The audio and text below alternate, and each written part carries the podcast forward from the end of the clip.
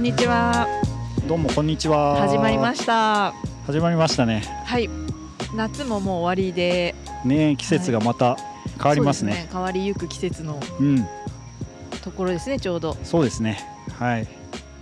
なんかあっという間ですね。あっという間の夏でしたあっというね。間ですね。はい前回が8月の中頃ぐらいに配リッキ信ーゲイツさんでがすかね。はい、はい。いらっしゃってなんか。ちょっとスペシャルっぽくて、はい。こう木星社のポッドキャストっていうか近藤さんのポはいッドキャストに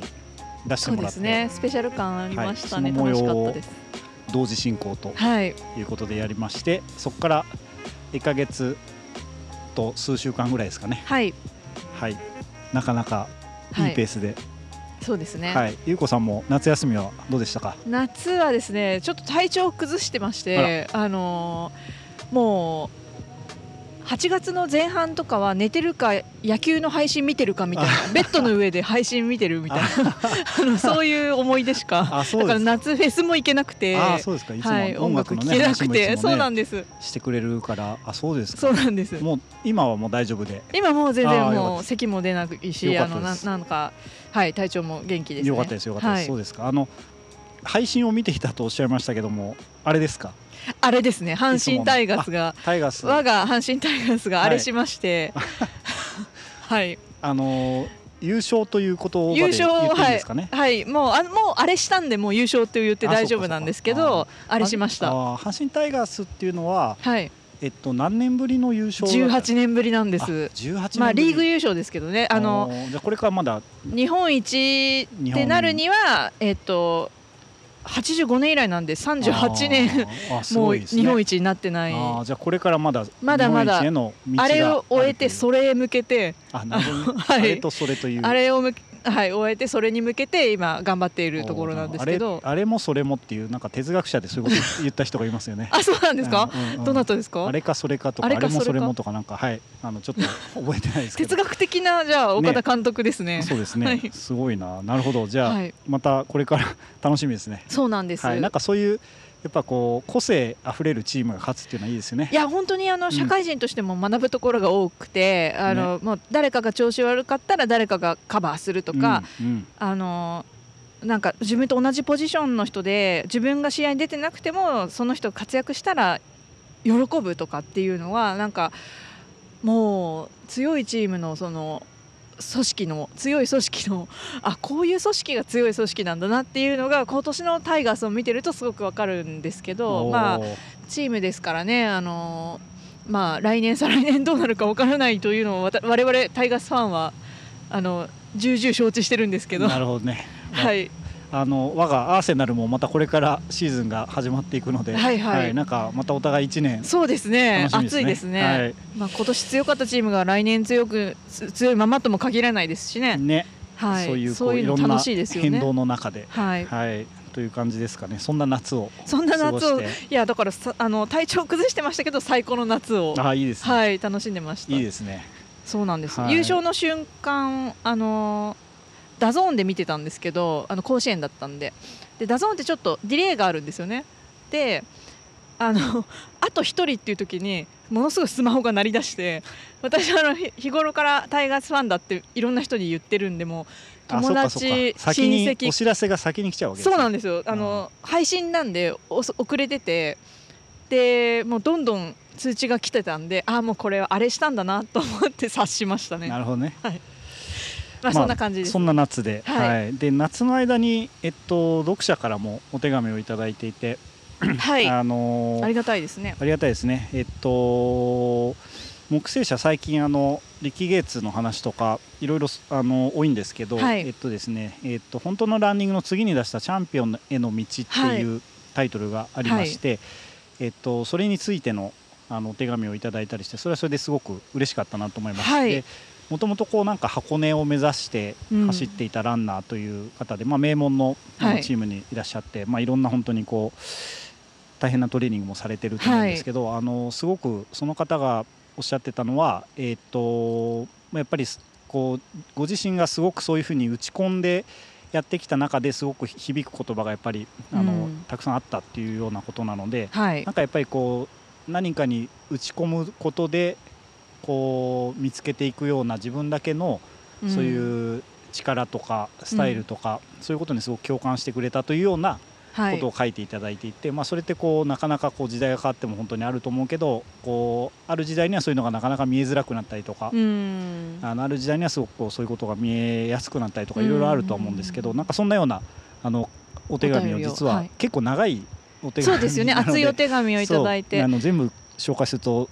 あのあれなのであれですけど、まあ、ちょっとそんなようなあれなのであれですけど、でしかもあれあれですよねあの木星社のラインナップの中でもチャンピオンへの道ってやっぱ黒男好みのそうですね、うん本当にあの英語も日本語もすごくこうなかなかこう簡単ではないというかそう語ですね弊があるんですけどはい読み下すのにすごくこうあの労力もいるうんんですけでど、したね。はい、あのそれについそれてやっぱはいり読んで共感してくださってお便りくださってでご自身もうん、走ってそうですねいらっしゃった方ということでやっぱり熱い思いが、そうですね、はい、あのすごい嬉しかった感ですじね。るところが、はい、ありましたはい、ねなん。かチャンピオンの道はまたこういワンセクションずつなんかじっくり読んでみたいなと自分もそまうた、ですね、はい思いましたうんね。それこそあのその時その時で読み読んで感じることが違うかもしれないのでそうですね。はいはいまた違う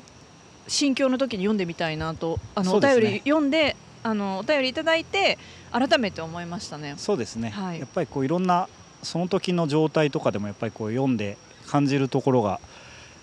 ね、違うところっていうのがやっぱりいっぱい出てくるのがあの本はいいなと思いますね。そうですね、い、はい、とそんな感じのまずはやまずはあ恒例のの本当にありがたはいいお便りをいただいて、恒例っのていう読者のお手紙紹介というところはで、い、あの実とてはも嬉しいいでくすつか他にもいただいてるんですけどまはたいそれはちょっとあ次の時に、はそういですねまたご紹ご介紹で介きしたたいなとらいいですねという感じでまず最初の読者のお手紙コーナーです。はいつもありがとうございますはありがとうございます。で、えっと最近の木星社のニュースたくさんあるんですよねたくさんありますね。今日あれですね。たくさんあるので先に全部言っちゃおうかなと。あで、はいその後に ゲストのそうですねあ、はいそうですね今日は感ゲじスでトはじゃあやりまし後ょうでか。はい、うんゲストもねちゃんといますからね。はい後でお迎えしたいですねはい。ということで最近のニュースどれどれからいきましょうか。まずは私がおうんうん聞きしたいのはやっぱりレースの話あれですねレースありがとうございまます。レースの話あのー走ってきまして。すはい、はいどちらでえっと、フランスのシャモニーというところに行きまして、はいえっとまあ、ヨーロッパヨーロッパというかその、えっと、コロナの最中はやっぱりこう、海外に旅っていうのがなかなかできなかったんですけど、えっと、コロナ後というか、まあ、コロナになってから、えっと、初めて久々に海外に行って、うんうんで本当は仕事だったんですけど、まはあ、いちょっと後で出てくるビッあグニュー仕スに事関も連す兼るねてはいはいだったんですけどせっかく行くなら、まあ、あの走りたいなと思っていて、はいで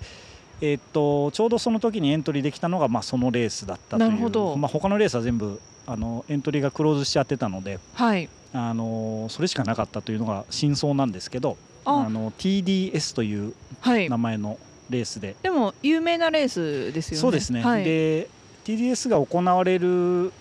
1週間っていうのがウルトラトレール・デュ・モンブランっていうはいえっとまあ、UTMB っていうふうに略されてるんですけど、えっと、その1週間の中に合計8つか9つのレースがあるんですね。はいで、えっと、例えば20キロの部とかうん50キロの部とかうんで UTMB っていう名前のレースは100マイルの部だったりとかっていう中に、えっと、TDS っていう143キロ5キロの部っていうのがあって、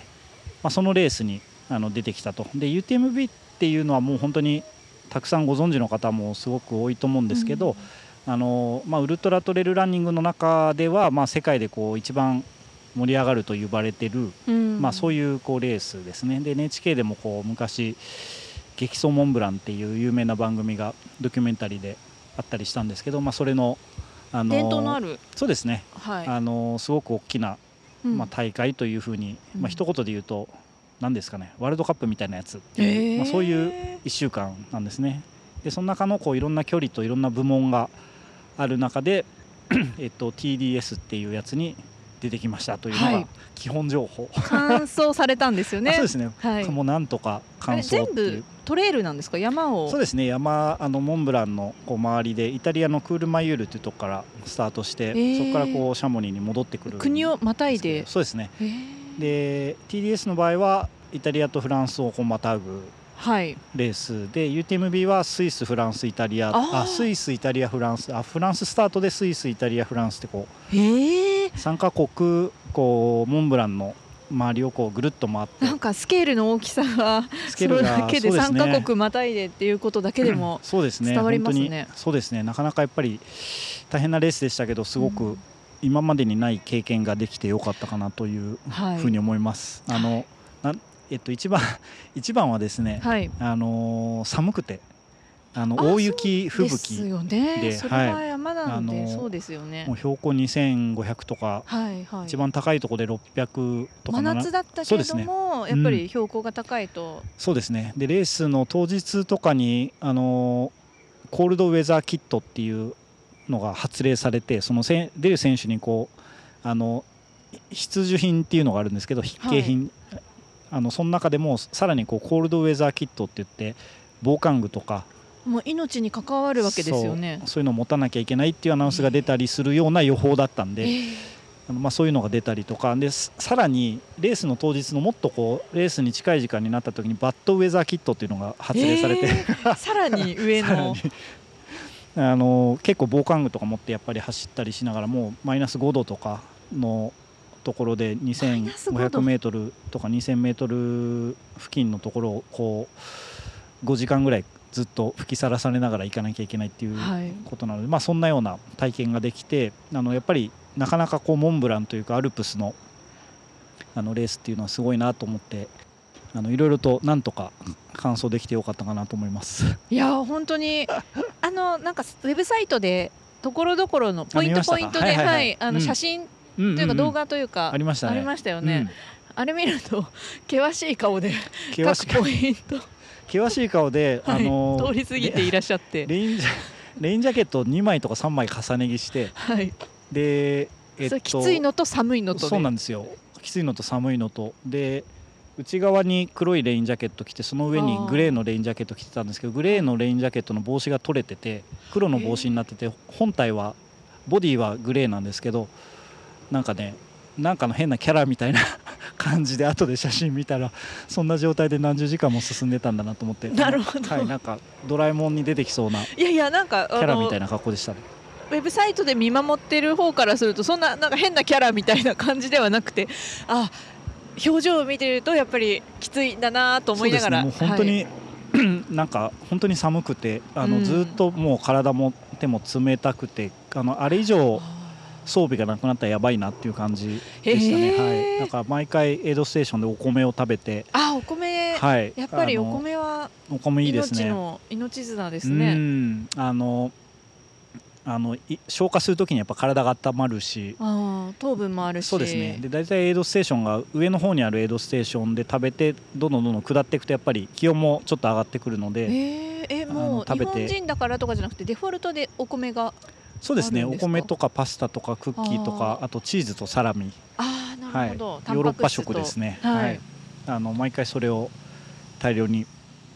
食べて、えー、あのーなんとかどうにかこうにかこう着たり脱いだりで着てるだけだとやっぱり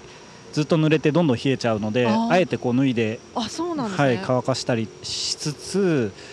えっとと、食べてあと何キロで着くからこんだけ食べとかなきゃいけないっていう計算をしたりとか、はあはい、いろいろこうやりくりして、なそんとこかは事前にあのこのくらいでこあのこのぐらいのポイントではこのぐらい食べておくみたいな事前に計画してるんですか。そうです。ね、一応計画してるんですけど、予想以上にもう寒すぎたの で、もう本当に真夜中のマイナス5度からマイナス10度のところ行くときには、やっぱり計画してた以上に食べないと、調整しながらう。ん、えー全然なるほもう体が温まんなくて、あのヨーロッパアルプスの牛に見守れな見守られながら、牛がいっぱいいまました。あそうなんですはね。い、牛の間を、そんな高度なあのそうですね、ところに高度というか高度の高いところに牛 がいましたね。えーなんか50匹ぐらいの集団が道を塞いでて、あの牛さんの横を走ってあのすり抜けながら なるほど寒い寒い言いながらあの行ったりしましたけどねでもやっぱりああいうヨーロッパアルプスの環境に慣れてるフランスの方とかイタリアの方とか地元の方とかはすごいやっぱ強いなって思いましたもう当たり前のようにそういう天候の中をもあのうーそれが意外でも何でもないんですうーね。んなんかパッとこうダウンを取り出してパッと来へてーもう止まらずにずっと進んだりとか、なるほど。うんまあ、でもあのエイドステーションであのエマージェンシーブランケットにくるまれて寝てる人もいっぱいいましたけどねあ疲れ果ててあうあんやっぱりもう休まないとそうですってねいう。はいなんかそんな大変なレースでしたなるねほどでもあの TDS は大変だったんですけはど、い UTMB とか他のレースはまあ割と天候もまた良くなったりして、うんあの日本の方もたくさんいましたしあとはい PTL っていうもっと長いレースは、はいあの池田さんっていう方あそうですねあの有名な友人がはい 出てまして、 TJR にも出られたりしてる、池田さん友人なんですよね優子さんねそうなんですごい面白いつながりそうですですよねねあのそはいのうちゲストでお迎えしたいですね。 ですね、池田さんも本当大活躍で池田さんがやっぱすごいなと思ったのは PTL って本当に過酷な長いレースなんですけどうんはい TDS よりも、でそれを終えてさらに、えっと、10日後2週間後、2週間も経ってないと思うんですけど今度トルデジアンっていうイタリアの今度もっと長い、えーっと、300何十キロそでんなことしてたうんですね。ん、なんか3万メートルぐらい行くようなまたそういうアドベンチャーなやつに立て続けえーにすごい出られたりとかしていて、そういう人もいるんですねう。んなんかそういう人がやいっるんだなっぱりて思っうんた1週間でしたね。なるほど。はい、なんかあのなのでトレイルランニングっていうよりはやっぱりこう山岳とか自然とか、うんヨーロッパのそういう文化とかあの美味しいチーズ食べたりと か、うんうんあのしてよかったかなって はい。思いましたあのレースの話が長くなっちゃうのでそうですねろそろあれですね。次のニュースに。はい、でそもそもなんでヨーロッパに行ったのかというなんでですかね。話で、えっと一言で言いますと、えっとまあ、インスタグラムでも少しアップデートしたんですけど「はいえっと、Like the Wind マガジン」っていうはい。ランニングについての雑誌があるんですね。はい。で英語版の雑誌でヨーロッパで作ってて、まあ、英語圏で流通してる主にそういう雑誌なんですけど、はいはいえっと、ランニングを通していろんなこう文化とかはい。ライフスタイルとかうん各国のその人がどういうふうなことを考えてるのかっていうのをこう毎回毎回まとめてる雑誌なんですけど、はいそれの日本版を木星社が作ると一緒に、まさに木星社のはい、スピリットにふさわしい。 そうですね、はいで、えっと、そライれクザウィンドのチームが、はい。えっと、その1週間で、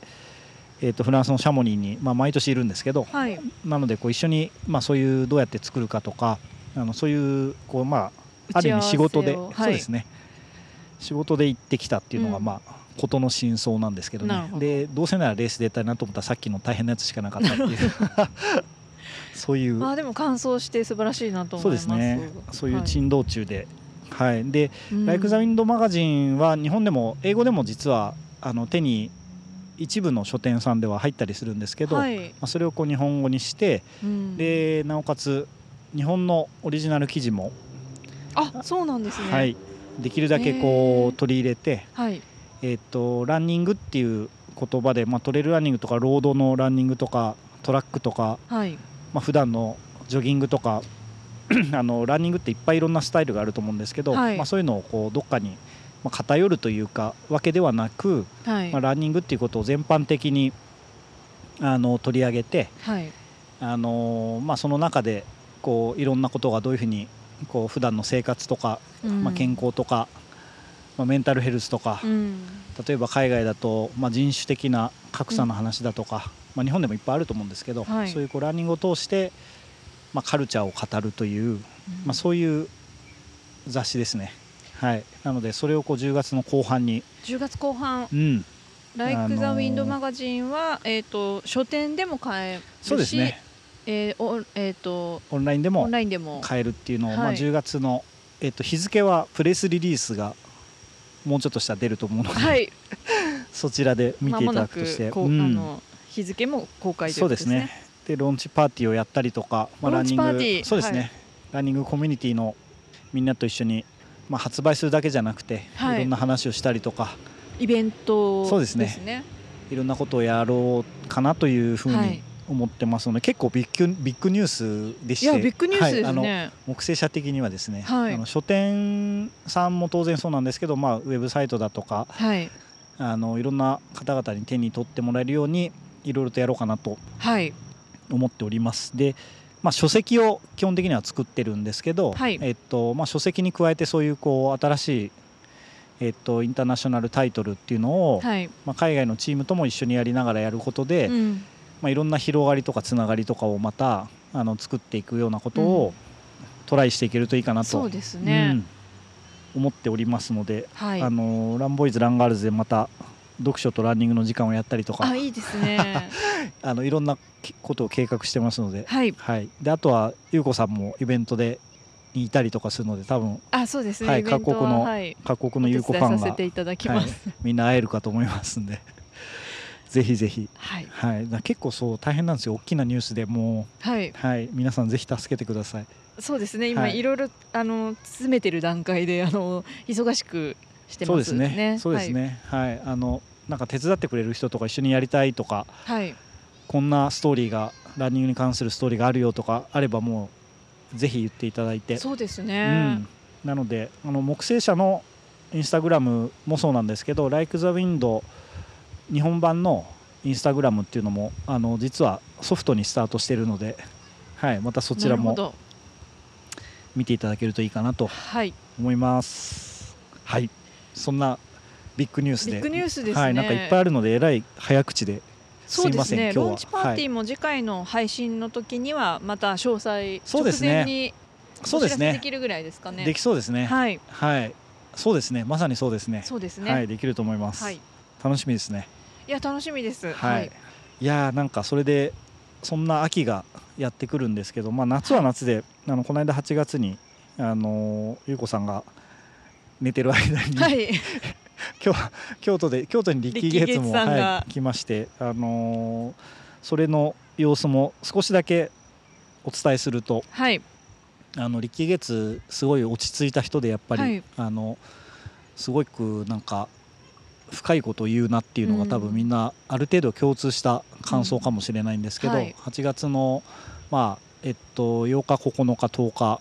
であの京都のモンキークルーと、はい、えっと、成功者とはい、ナディ北山で、はいあのトークセッションやったりあの、はいグループランニングやったりうん、いろんなことして結構毎回ちいろんな人が違う人がいっぱい来てくれてはい、よかったんですけどやっぱ力月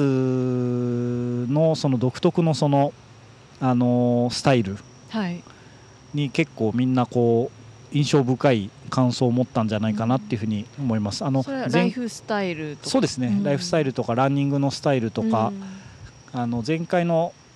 井原智和選手も含めたポッドキャストでも言ってたんですけど、はいそのプロジェクトベースのランニングっていううんなるほど、言い方をしてたりとかして、まあ、はいそういう競技もずっとアスリートとしてやってきたんだけど、うん今はこう長く旅をして人に会ってうん、その人と話してはい、その土地の文化がどういうことなのかをこう、えっと写真とか記録に残したりとかっていう、うまあ、んそういうスタイルのもう旅っていうかジャーナリズムというかはい、あのそういうことをすごく言ってて、あのー面白かったなって思いますね。じゃあ、はい、おそらく京都でのそのセッションだったりとかあのグループランニングとかもリッキーさんのその活動の中の一つとして一そうつでのすピねースとしてう、ん、そうですね、うんきっとなんか今後、まあ、言葉にしたり、うんあのーなんか、まあ、写真はあんまり今回撮ってなかったですけどね、はいなんかなんかにこうつながってくるんじゃないかなと思うので、うんグループランニングでは京都の街を走ったんですかそうですね、あのー京都の街とか西京極のスタジアムの周りとかですへねーあの何回か機会があって、はい、まあ、いろんなところはうん走ったのと、あとはあのー京都から東京に移動する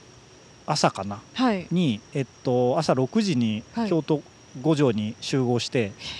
そこからあのトレイルランニングに行きましたね2時間ぐらい え大大文字山の方にあそうなんですね、あのー、えっと、南禅寺の方から京都の東山トレイルっていうところがはい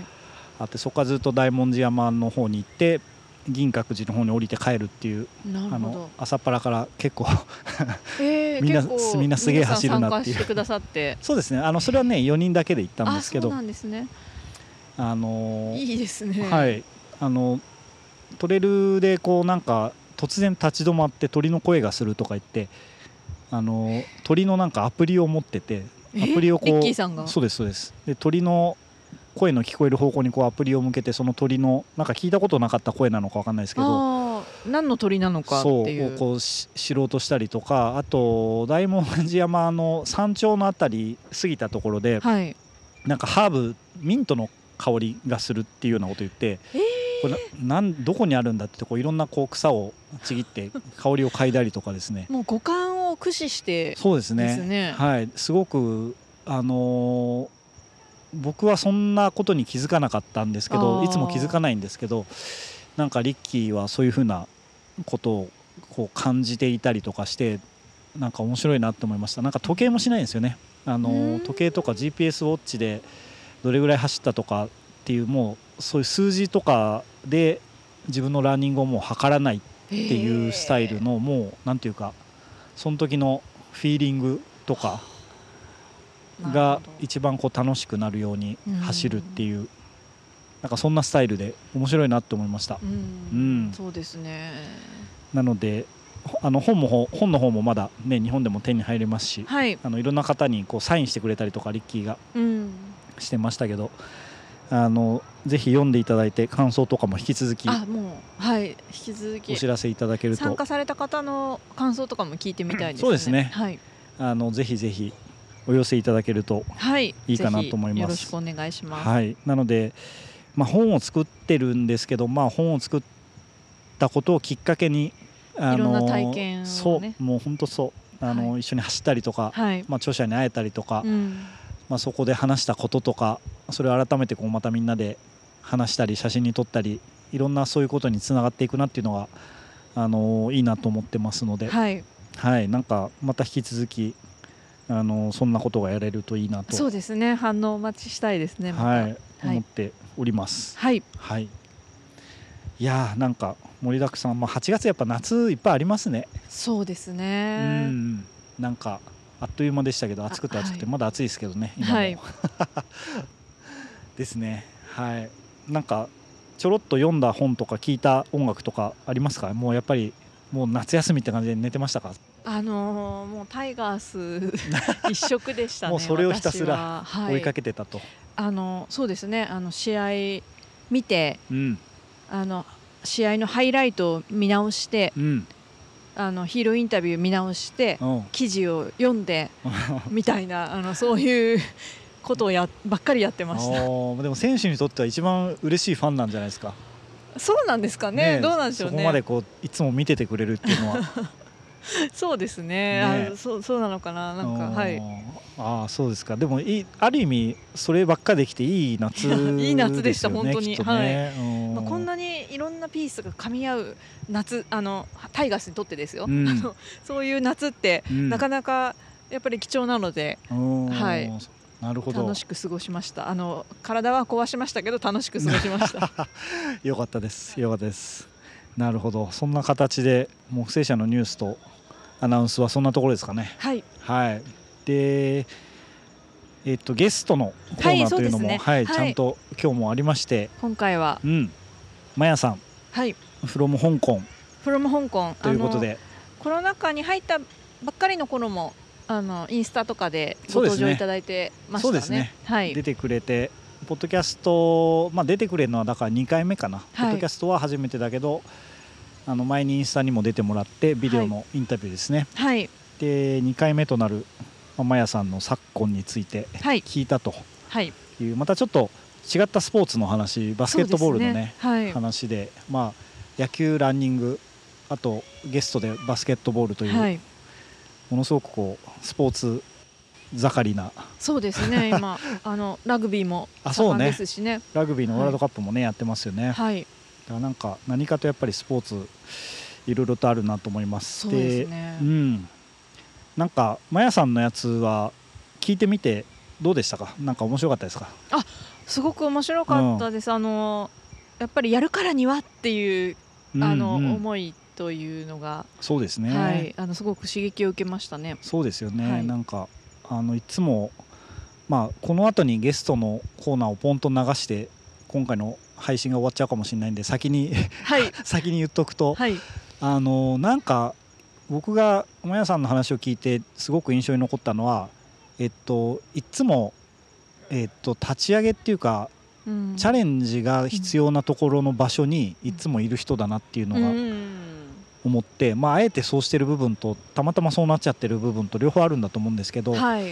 なんかこうどっか常に安定したところにいるっていうよりはこうどっか一個外れた一歩新しいところに何かが起こりそうな場所にいつもなんか物理的にもいる人だなって思ったので、あすごいわかりますうねんそれはいなんかそういうのってなかなか面白いなと思いましたね。そうですねやっぱ人によってあの誰かを支えるタイプの人と自分で何かするタイプのうん人そうとですねとかっていろいろあの適材適所あると思うんですけどまさにはいあねのそういうタイプのそうですねまた面白い人だなとはい思いましたのでぜひ聞いていただければと思います。はいはい、でそのゲストのコーナーに行く前にはいまあ一応なんか秋に向けて、 秋に向けてはいこれから秋が来ますけどもどうですかねあの10月もねまたポッドキャストやったりとか11月12月と引き続きあのやっていくと思うんですけどはいどうですか秋に向けてなんかこう食べるお蕎麦の味とかなんかどういうのがありますか食べるそうですねあのやっぱり秋の味覚は あの栗とか銀杏とかあー秋のい味いですね覚う私んす好きなんですけど出てきまうーすんきのこもそうですあーねサンマとかもそうだしそうですねあの旬のものをいただきながら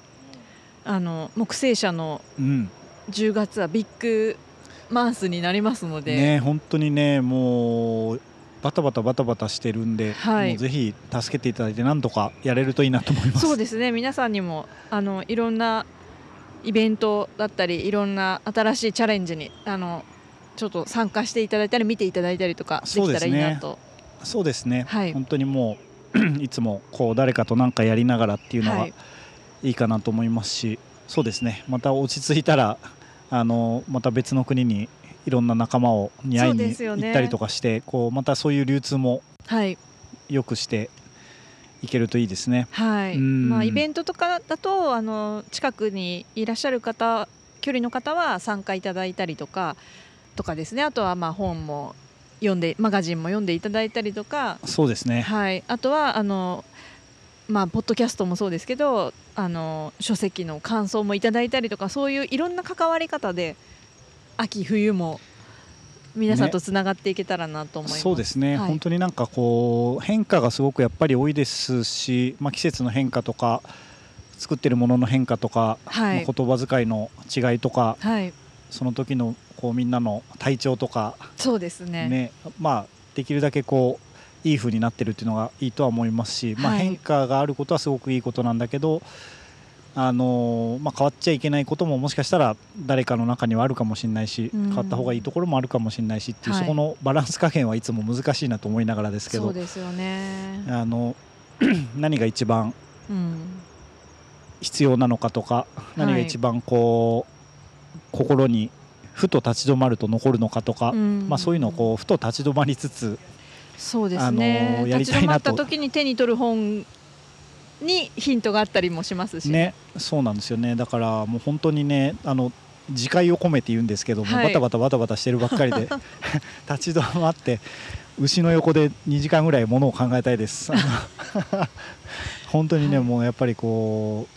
あのはいあのふと立ち止まってゆっくりうんあのちゃんと考えないといけないなとも良くないなと思いながらはいあのやったりしてますが、まあ、忙しい時間も貴重な、そうですねたまはには、い、時間なはのいで、うん、なのでじゃああれですね今週の今週じゃないか今月の立ち止まりアイテムもしくは立ち止まりゆっくり Tips は何かありますか難しいです突然また新しいコーナーが できましたけども立ち止まり え立ち止まり tips 音楽を聴く音楽まあでも散歩とかいいですよねそうですねね散歩ゆっくり歩くとかあとはまあ短編小説とかエッセイあーはあの細かくき区切られてるエッセイとか、うんあのもう10分でこれ読もうとか朝これ読もうとかっていうのとかはあの、まあ、気分転換にもなったりとかいするし、うんうん良いなと思いますしこれなかるほどらあの季節はやっぱりお風呂とかあーゆっくり入あのゆっるくり入うんるやっぱりお湯を張ってゆっくり入るみたいなことはうんいいですよね。うんいいですよね、はいなんかそういうちょっとちっちゃいことをやってみるっていうのはなんかいいかもしれないですね。そうですうねん、なんかそうですね最近ちゃんと小説もじっくり読んでないので、うんはい、なんか短編から読んでみようかなと思います。あのはい長距離走者の孤独とかまた読み返したいなと思あって。長距離走者の孤独は聞いてみたいですはねい、。パッとまた思い出したんですけど、はいあれもまた読み返したいなとはいうん思います。はいはい、じゃあまだまだ暑いですし、まあ、またこれから季節が変わったりしてはいいろんな変化もあるとは思いますが 引き続きはいやっていきますヘウとそうですね、はい皆さんうんあの季節の変化ありますけど、体調にお気をつけてそうですねはい、じゃあなんかこの後にマヤさんのゲストの回を聞いていただいて はいまた次回と、また次回、ははいい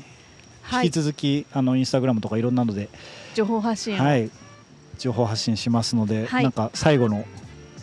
言葉は最後のし最後の今月の締めは大丈今夫ですか月の締めもあのじゃあまた次回またお会いしましょうはい始まってるんですかこれはお元気でしょうか元気です元気そうですもんね めちゃくちゃ元気ですねはいゲストで来てくれてるのが新島真也さんです、はいよろしくお願いしますこんにちは本当になんか久々ですねいやめちゃくちゃ久しぶりじゃないですかもねあの前う毎日でにすかあれ映像のインタビューに出てもらったんですよ、ね、あそうだそうですそうあれはもう2年経ってないですよね1年ちょっとぐらいですかね1年半そんな経ってないあかそんなもんですかそうですね言われてみればそんなもんかもね、結構でも、まあ、まあまあでもまあ早いですねあれコロナ真っ只中でしたねただ中でですねはいであの時はマヤさんはうん、台湾にいらっしゃったんですよねそうです台湾にで台湾におりました、あの頃その入国出国もできずできない時ですねあの、ね出た出ても入っても来れないっていう2週間隔離っていうんうし時期でしたそうですよねで仕方ないからずっといたっていう仕方ないからずっと もうそんな大変な時にねなんかあれなんだっけななまあなんかたまにこう元気ですかみたいなやり取りそはうでしすてねて、ちょっとじゃあインタビューでもしましょうか最高昨今の話をっていうことでこないこの間じゃないその時はお話を聞いて、まあ、それはちょっと木星社のインスタグラムにまだ残っているので皆さん見ていただくとしてその時はあれですよね台湾でジムを作ったそうです時だったですよね。そうです自あれは転車専自転車門ののうんジムを作ってましたあれはどういう何人ぐらいが参加してこうどういうことをやるジムなんですか、えっとねうん大体キャパは40人ぐらい入れる、うんえースタジオでうんバイクが40台ある中うんまあ、一人あのテンションの高いインストラクターがいていて、みんなその先生に合わせ先生のそのうん、インストラクションと音楽に合わせて自転車を漕いで漕ぐっていう汗をかきまくるというエクササイズを提供してましたあーでそういうこうそれの専門の基本的にはジムそうですもうそれだけをやってましたあれ名前がこう KIFF ってはい書いて、あれはなんて読むんですか寄付と読みます寄付という名前のジムを台湾に作られて、まあ、はいそれを、まあ、ずっと経営されてたとそうですねいう時期ですかねという時期です、はいそのそのジムはまだあるんですかまだありますままだあだるとやってますあー寄付ってどういう意味なんですか寄付は、えっと、フランス語のスラングではえっと何ですかね、まあ、好き簡単に言うと「like」と同じなんですけあ、あどなんか「いいね」みたいなーいいねみたいなとかそういうノリの、うんすごいうんそうですね台湾でその時になんでそのジムを作ろうと思ったんですかえっとねもともとその一番最初のきっかけは台湾に、まあ、家族家庭家族のが引っ越すから、うまあ、ん台湾に引っ越さなきゃいけないっていう状況になってうんで台湾に引っ越すことが決まったんだけどじゃあそこで私何しようかなってなんか何なんかしてたい性分なんで何かすることを考えていてうんいながら、まあ、台湾ってどんなとこなんだろうって、まあ、あの月に1回ぐらい行くような生活を始めてうんでそしたら私私がもともとその自転車のエクササイズがめちゃくちゃ好きだったんですよで、うんどっかその、まあ、出張でも旅行でも海外とかに行くたびにその場その場でそのジムを見つけては行ってたっていう状態なのね。おーなんで、まあ、台湾に行った時もなんか汗かきたいから行こうと思ったらなくて、うん、あじゃあ作ろうって思ったあなるほどじゃあもともとそういうジムいろんな出張とかいろんな旅行とか行くたびに、ジムとかいろんなところには行ってて言ってましたねそういうイメージがあって台湾行くようになったけどジムがないとない作るとはい作りました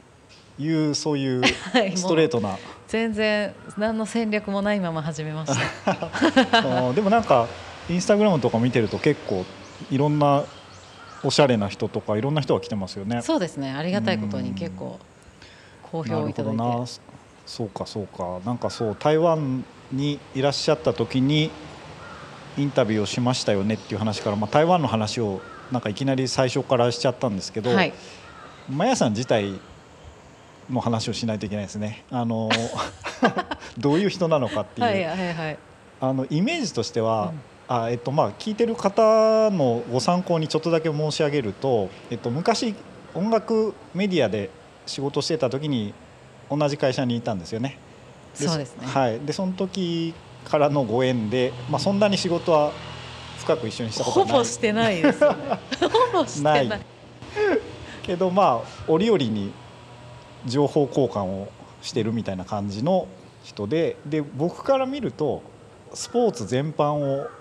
いつもなんか興味を持たれていて、うんまあ、いろんなことされてる人だなっていうふうに思ってるんですけど合ってますかね合ってます合ってますかスポーツはねもうやるのも見るのも好きですあはあそうですか、いでまあいろいろあって台湾でそのジムをやられたりしててあとランニングも始めたとかいう話も台湾の時ですか、そうですももともと私ランニングって、うんうんまず好きじゃないっていうのとうん、なんか舐めてたんですよランニングのことを こんなこと言ったらあれですランけニンどグのことを舐めていたなんかただなんかそのコロナでうんもう特に台湾にいたから都市封鎖とかで何にもうん何にもやることがなくなった時にうんまあランニングしかやるできるこ運動がなくなったからランニングを始めたらうん途端にめちゃくちゃハマりましたねおでーもう本当にごめんなさいと思いましたランニング舐め ててやっぱりシンプルだけど奥が深いとめちゃくちゃ深いのが分かったし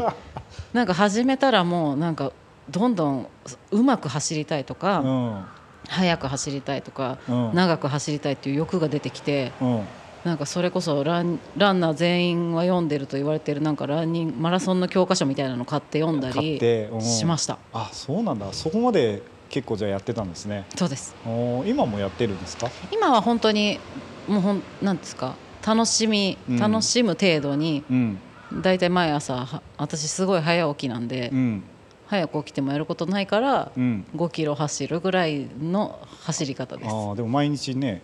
やってすやってごまいすやってますあそうですかじゃあひ引き続きこういろんな体を動かすっていうのはまあずっとずっとややっっててるんまですねすねなんかもっと昔に遡るとなんだっけなボクシングやってませんでしたっけボクシングやってましたよ今ははそれはもうやってないボクシングだけはスパッとやめましたあそうなんだはい写真とかで見てると結構ストイック にやってたイメージがあるんですけどやってましたねやってましたよやってねましたあれはどれぐらいやってたんですかあの本気でやってたのは45年ですね試合出たりしてたのはうんだ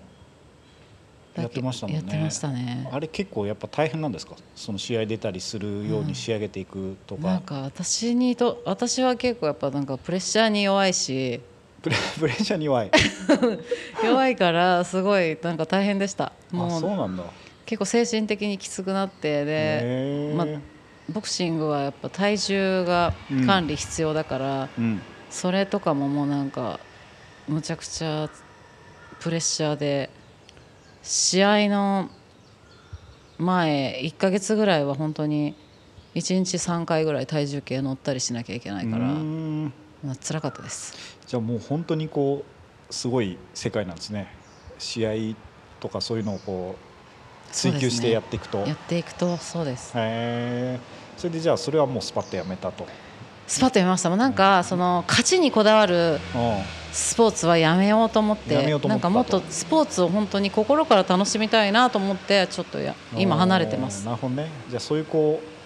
うストイックにやる時期があったから逆にそういうふうな楽しそうみたないんってでいうよすうなこ楽としにみもたい目が向き始めて初めてうん最近テニスとゴルフやってますあそうなんだ、うんまた広がりますねいろいろ広がったんですけ どこれがねあのあんま良くない方向に行っててあそテニス始めたらやっぱ勝ちたいって思うようになっち ゃったうやっぱこう勝負事になるとやっぱり勝つ楽しさみたいなのもありますもんねそうなんですあそうじゃあそれはそうボクシング時代のちょっとそういう闘争心とかがまたそ勝うちどうしてにこもだわる楽しさみたいなそういうところも出てきちゃいま出してくるたっていうねねうんボクシングだってアメリカのジムとか行ってませんでしたっけ行ってましたよラスベガスに本当に足し休みがあればラスベガスに行ってねなんか休みでいなくてラスあのアメリカのジムに行ってるらしいみたいな話をよくそうです聞いたりしてましたもんでアメリカに出張があると必ずその後くっつけて23日休みくっつけてジム行ったりしてジまムし行たってっていう、まあ、その頃のとなんかそういうこう勝負事が楽しいっていうようなこう気持ちみたいなのもじゃあいまだにそれはそれでやっぱあるんですね。あの本当は勝負事したくないんです けどやりだすとなんかやり出すと燃えなんか燃えるそとうそうなんですよそこに火がつくと勝ちたくなっちゃうんですよねあーまあ、相手がいたりするとなおさら、そうですそうです、ね、テニスとかはいるからっていうのかもしれないですそようでね。そのバランスを取るために相手のいないゴルフも始めたんですよどうですかそういう相手がいないのをやってみてむっちゃ楽しいです、ね、楽しい、なんかだうんゴルフってうん私の中ではなんかヨガみたいなもんですね、ああそうなんだうんやっぱりあれはこうなんかゴルフはやったことないんですけどあのすごく皆さんハマるじゃないですか、でこの時間も長いし、はい、その打ち方もうん、ボールの飛び方も、ね、いろんなことになるからすごく集中力もあるし緩急もあるしっていうのは聞いたことあります。本当そうですで、うん多分人によって楽しみ方って違うと思うんですけどそうのん社交としの場として楽しむ人もいたり、うんすあのそのなんていうんだあれスコアうんでがなんかなんていうんだろうモチベーションになる人もいると思うんですけど私はなんかそのもう相手がいない完全一人でそのうんボールと向き合こっのて自分の体の使い方と向き合うのが、うんなんかヨガっぽいなと思ってすごい楽しいです。あそうなんだあの王国のゴルフっていう名著がありましてはい、でえっとあのクラシックな昔 出たやつで、えっと、そういう本だっていうのは聞いたことありますねそのヨガうーん的なそういうこうメンタルスポーツ的な、あそうですね、はい、そういうあの側面からゴルフを描いているうん名著と言われるのがあるらしいので、まあ、今へー手に入るのかななんかなかなかないと思うんですけど見つけたら送っときます。あ送ってください、ありがとうございまはす古書でしか多分ないと思うんだけどへでもそういう感じなんですねじゃえあそうですね向まきさ合いながらにその感じあーでもバランスがじゃあなんかいいですねテニスでパーンってやってゴルフで向き合って自分と。そうですねおー楽しいです今それがその2つが今の楽しみあそうですかいいですねなんかそのバランスとあとでもランニングも引き続きあそうだランニングはもうなんて言うんだろう、うん生活の一部一部であの歯磨き的な感じでやってもまうす当たり前のようにやってそうでるすそうでとすおーなるほどなんかいろいろ前よりもなんかいろんなスポーツやってますねそうなんですよ視野がね広がりましたね完全に、ね視野もスキルもそのなんて言うんだろう気持ちの持っていきどころもね、テニスとランニングとゴルフで全部違うっていう変わりましたねすごいですねそんなだから最近は台湾からまた今えっと香港に香港に引っ越しました引っ越してうん今年の春からですかそうです今は場所的には香港で香港ベースでベースではいで香港といえばトレイルランニングだとそうですよいうねすごい盛んだしいろんな大会もいろんなランナーもありますねいるからトレイルも結構行ったりするんですかトレイルもそう本当にもうなんていうんですか楽しむためだけに行ってるんで、その過酷なやつとかはやんないですけど、なんか土日になるとまあうんうん山行って、うんうん、ちょっと走ってるぐらいの感じです。こう1時間ぐらいはいはい、そうですそうですす。ああいいですねあの簡単なビギナーコースを走るような感じです。なんか台湾の時は普通に街中っていう感じです走ってたのは台湾で走ってたのは街中ですね。うん香港だとやっぱトレイルもち近いし行きやすいしうん、行きやすいし楽しいです。うんいいなあてかもう山しかないんで。そうか、うん、いや、すごい。うん、ね、香港ってあのイメージだとあのん大都会のうん高層ビル群のイメージですけど、うんちょっと一歩出るともう山しかないから、うん楽しいですね。なるほどいいですねとにかく日常的にいろんなスポーツをやられてて、うんうん、面白いですねなんか昔よりもそのスポーツの幅とかいろんなことがなんかすごいパそうワなーアんッでプしす。て広がってそうな感じですけどね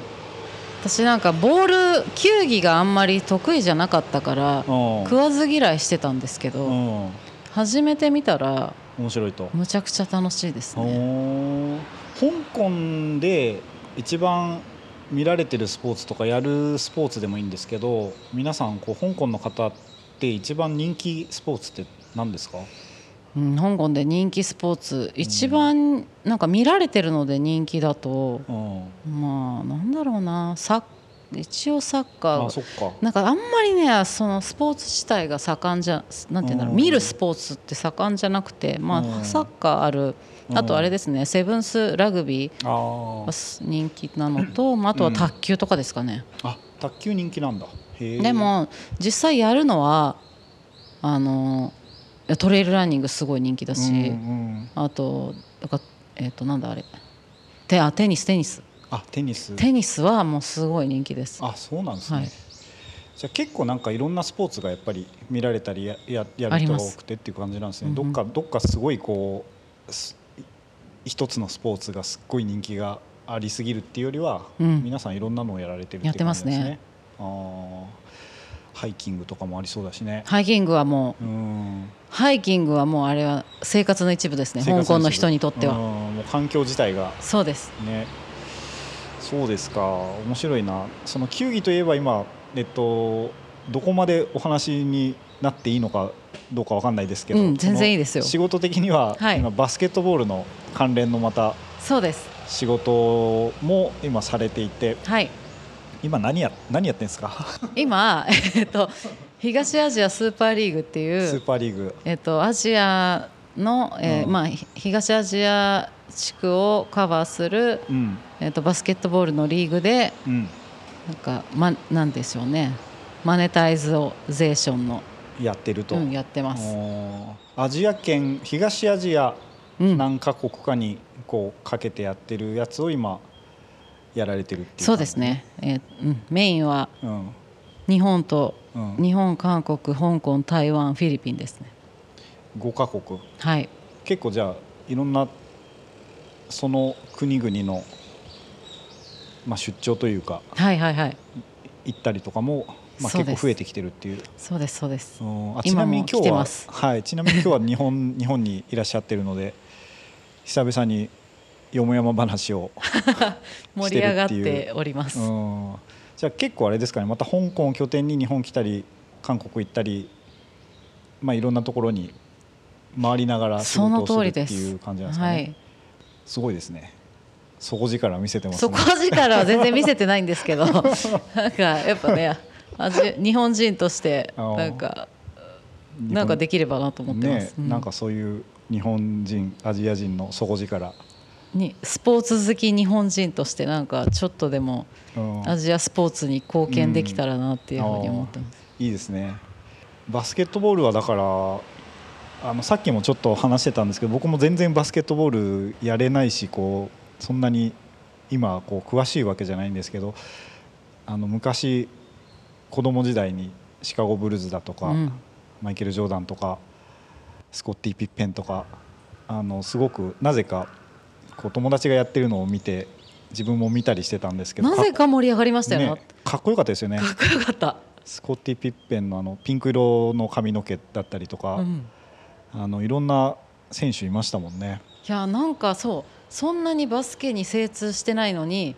あのブルズのなんていうんですかねユニフォーム赤いユニフォームだったりとかなんかすごい印象的でいまだになんか鮮明に頭に残ってるし、うん子供ながらになんか周りもみんな一緒になって盛り上がってましたよね。盛り上がってましたねなんかそういうこうシーンというか、うんバスケットボールっていう競技だけにとどまらないようなこうなんかすごいインパクトというかそうですそうです。憧れに憧れがあ見りえまるしたねっていうようなすごいなんかすごいものを見てるうん感じがして、こう熱狂して見てましたねあれどうやって見てたんだろう本当そうなんですあのよ。時の映像とかってどうやって見てたんだろうな、ねえ全く何で見てたか覚えてないけどでも確実にレテレビですよね。あの頃もうテレビしかないし、ないですよね配信とかなかったですよなねいですもん。テレビで見てたんだろうなあの本当にあのマイケル・ジョーダンのあの、ね、シューズのブランドのロゴになってる彼の形、シューシュートっていうかダンクしてる形のやつを本当にリアルタイムでやってたぐらいの頃の、そうですそうです。ね、懐かしいですねなんかでもそういうこう今ね東アジアのバスケットボールでそういうこう熱狂とかうん熱とか、そういういい選手とか面白い選手がきっといるんでしょうね。そうですねだからうんあの時のなんか私たちが子供の時に感じてたあの熱狂をうんいこれからその東アジア日本も含めて東アジア全体にあなんていうんだろうあの感じを再現できるとうん、いいですすよねごくいいですね。いいですよねなんかこうそういう一一時代のある時のなんか空気とともにそう盛り上がるといいですね、そうでいうのうね。ん、であの時私子供だったから、うん、なんかその、ね、次世代の人たちにあの感じをもう一度味わってほしいなって思いますねねえなんかそういうスポーツの熱狂みたいなやつって、うんなんかいいですよね。スポーツの熱狂はなんかうん、なんかいろんなエンタメあって、ね、音楽のライブのでの熱狂とかありますけど、またどっちもいいんですけどうん、なんかすごいなんかまた別の高揚感がありますよね。そうですよね。なんかスポーツの熱狂についてはすごくいろんなことを知ってそうですけど、スポーツで一番いいなとか好きだなって思うのってどういうとこなんですか。なんかそんだけいろんなスポーツとか仕事でも、まあプライベートでも自分でもやったりしてて、うんどういうところがスポーツとかそういうなんていうのはどういうところに惹かれるんですかねそういう熱狂とかやってて楽しいとかそういうところですか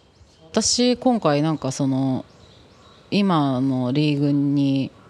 はに参加する時にいろいろ考えたんですよ私なんでこんなにスポーツにこだわってるんだろうってで映画とか音楽もねすごい好きでうんこれまでなんかその、ま、お仕事で映画とか音楽に携わることもあったんですけど、うんででもなんかその香港に引っ越す時にやっぱりなんかスポーツに戻りたいなスポーツでなんかスポーツの業界でその社会に貢献していきたいなっていうともに思ってそれなんでだろうって思った時にやうんっぱスポーツって他のそのコンテンツと圧倒的に違うのはなんだろうなその地域とのつながりみたいなのがうんやっぱ生まれるじゃないですか、はいでしその地域への貢献とかなんだろうもうなんかインフラなんじゃないかなと思ったんですうよ、んそこが私がなんかすごいスポーツになんか情熱を注ぐというか魅力を感じるところですねおーなるほど、うんなるほどななんか年々年々そんな雰囲気がすごいしますもんね見てるとそうですね、はいなんかその、まあ、アリーナとかうんでやっぱりその地域の経済に貢献するとか、うんそこまでつなげられるエンタメコンテンツってやっぱりスポーツだなってういうふうに思うんんですなよんか継続的にずっとやりますもんねそうですねそういう例えばリーグができたとかうんってなるとそのその地域のそのスタジアムで毎年毎年こんだけ試合があってとかってずーっとこう続くからそれがすごくいいんでしょうねきっとそうですそうですうね、んなんか1回だけでしばらくまた来ないとかそういうことじゃなくて、うん、なんかスタジアムとかアリーナとかの試合の日の雰囲気ってなんか良くないですかうん大好きです、ね、なんかその試合の日にスタジアムの周りに行くだけでもなんかこうみんなドキドキしてる感じが試合前とかってすごくしてるしなんかいいですよねマそッうでチすでねマッチでいいですよマッチでそうなんですようんでそのみんながその試合の会場でなんていうんですかか熱狂してるそそのなんていうんだろうその行為自体がうん結局地域の経済のに貢献できるってなんかそのエコシステムすやっぱりスポーツならではでそうですよ私素ね晴らしいなって思うんですよ。うんなんかそういう集まる集まるのもなんか象徴的だしなんかの儀式というか祝祭ですわな、 そうですね。その通りおっしゃる通りです。ねそういうこうなんなんだろうそういうふうに感じることもそうだし経済がそれによって回るっていうこともそうだし、うんでその中でトップ選手たちが本当に素晴らしいプレーをするっていうのもそうだしそれを見てすげえなって思ういろんな人がいるってこともそうだしっていうなんかそういういろんなものが混ざるっていううんうんことですかね。そうですね。で私まあなんだろうえっ、とヨーロッパのサッカーすごい好きで、うんまあ本当に現地に見に行ったりもたまにするんですけど、うんうんなんかもうヨーロッパサッカーとか、まあ、欧米のスポーツシーンって結構成熟しきってるところがあるじゃないですか、うんだけどそれをがアジアだともう日本も含めてまだまだこれから成長する余地があるから、うんうんそれもそれも面私白いとにとってすごい魅力的なところです、ね、あーなんかいつもこうスポーツ関連のそういうこれから作っていくぞっていうところによくいらっしゃいますもんね。なんかね、まあ、そうなんです、ねこれはもう本当偶然の産物なんです けどそうなんですよで、ねそれがきっと多分私が潜在的に好きなんだと思います、ねうん、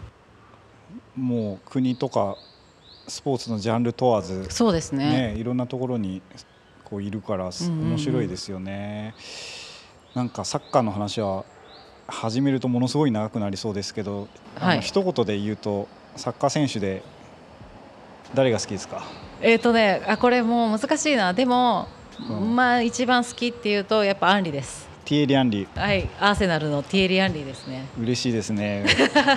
僕もあのアーセナルファンなのでそれは素晴らしいですねありがとうございもまうす素晴らしいプレイヤーでしいたねやでもどう考えても素晴らしいプレイヤーですよもねのすごいですよねでも顔,、まあ、顔も好きなんですけどうんかっこいいですよね骨格とかも好きなんですね骨格 まあ全部好きなんじゃんみた全いな部好き全部好き あの頭の骨格とかすごい好きです骨格ちねょっと後頭部がこう、はい丸丸くて長めね長めのね、はいあのかっこいいですよねすごい綺麗な頭の形いいですよね頭の形そう僕とか絶壁だから 憧れますけどね頭の形とかいやそうですかありがとうございますじゃあなんか本当にあれですね久々になんかお話できてよかったですまたなんかあれですねその いいんですかこの